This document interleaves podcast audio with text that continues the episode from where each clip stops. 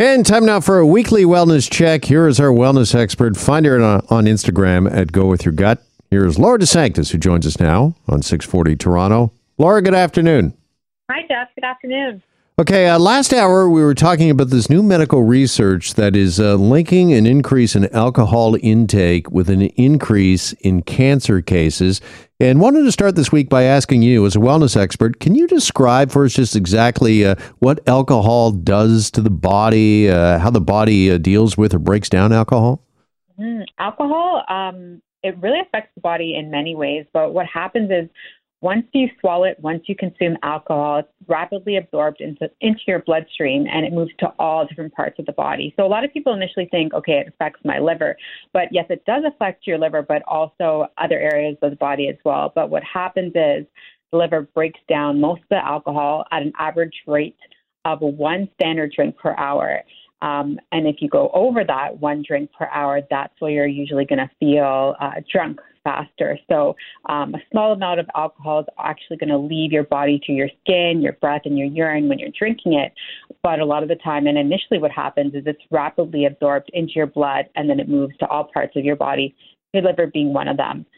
And it sounds like from this uh, research that uh, it also affects us. And I think this is the eye opening part for a lot of medical uh, professionals and just uh, a lot of people that uh, use or consume alcohol that we're now learning that alcohol really does affect us, I don't know, kind of on a cellular level, it sounds. It does. It definitely affects us on a cellular level. It affects our sleep, it affects our breathing, it affects our stomach, it affects everything um, in our intestines. So there's, I mean, there's so much research when it comes to alcohol and the effects of the body, but um, yeah, I mean, it, it shouldn't be surprising with more and more research coming out that at a cellular level that the drastic effects that it has.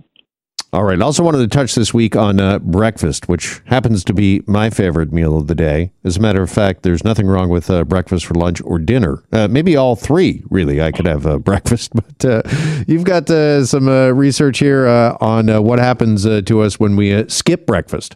Mm-hmm. So there's a study that I saw that came out on uh, Food Navigator about a lot of people that skip breakfast um, were most likely to miss out on key nutrients. Um, and I thought this was a very interesting study because the study was from 2005 to 2016. So there's a huge gap in between there, too. But when we, we talk about breakfast being the most important meal of the day, I know for a lot of people that do intermittent fasting, um, they eat a lot later in the day. But really, when it comes to breakfast, it's what type of nutrients are we having? Are we grabbing the sugar? Are we grabbing the cereals? Are we grabbing the somewhat protein bars or that are kind of like a candy bar um, when we're not really going to be able to sit down and actually have a full meal for breakfast? Um, but I'm in agreement with you, Jeff. There's nothing wrong with breakfast. It's again, what type of diet do we usually have when we have breakfast? And when we call it considering breakfast, skipping it, um, what do we have to replace that breakfast? Are you skipping breakfast? You mentioned fasting, and if you're doing intermittent fasting, are you skipping breakfast if you don't eat, say, till 10, 11 o'clock uh, in the morning? If you've got kind of that eight hour window to, to eat, would that be considered skipping breakfast just because you're not maybe eating it between, I don't know, 6 and 9 a.m.? So I don't, I consider breakfast as you're breaking your fast. So I think with intermittent fasting, the first meal of the day would be your breakfast. That's what I would consider it as a wellness expert. Um, but with intermittent fasting, you're eating in a shorter window of time as well. And, and I think you do intermittent fasting as well. Do you not, Jeff?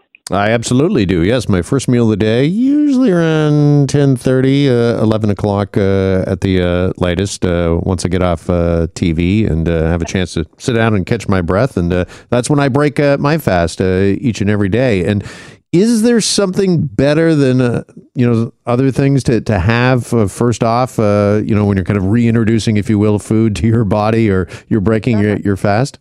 Yeah i think what we need to always think about as soon as we wake up in the morning is that our body's dehydrated and usually we're not drinking enough water. So water is really going to help cleanse and fuel your cells. So drinking water um, and then also what are the type of nutrients that you're getting when you are going to have your first meal of the day. I always like to start with a smoothie, even if I do it intermittent fasting. So, having a good collagen, a protein, having lots of fruits or veggies or both blended into my smoothie. I think that's a great way to start your day.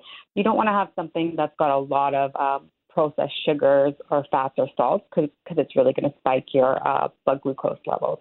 Yeah. What about carbs? Should it be uh, rich or heavy in carbohydrates uh, so you get some uh, fuel? Um, I'm not a big proponent of having tons of carbs in the morning. It really depends on the types of carbs that you're having. There's a lot of carbs in fruits and vegetables, so that's great. But if you're talking about the breads, the pastas, like the white starches and those types of carbs, I wouldn't have, I wouldn't start my day off with that as a nutritionist. I would really want to think, okay, what's the biggest bang for my buck? Where am I going to get the most antioxidants, the nutrients, the vitamins, the minerals? And that's really going to be my go to, at least for summertime, is a smoothie.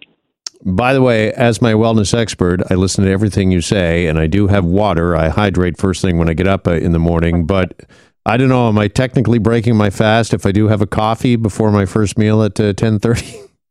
No, I think that's fine. Having a coffee okay. in the morning is fine. It's always what you add to the coffee. A lot of people add the sugars or the creams or the creamers that have the sugars and the processing. So stay away from that. But having a coffee in the morning after you've had your water, there's not a problem.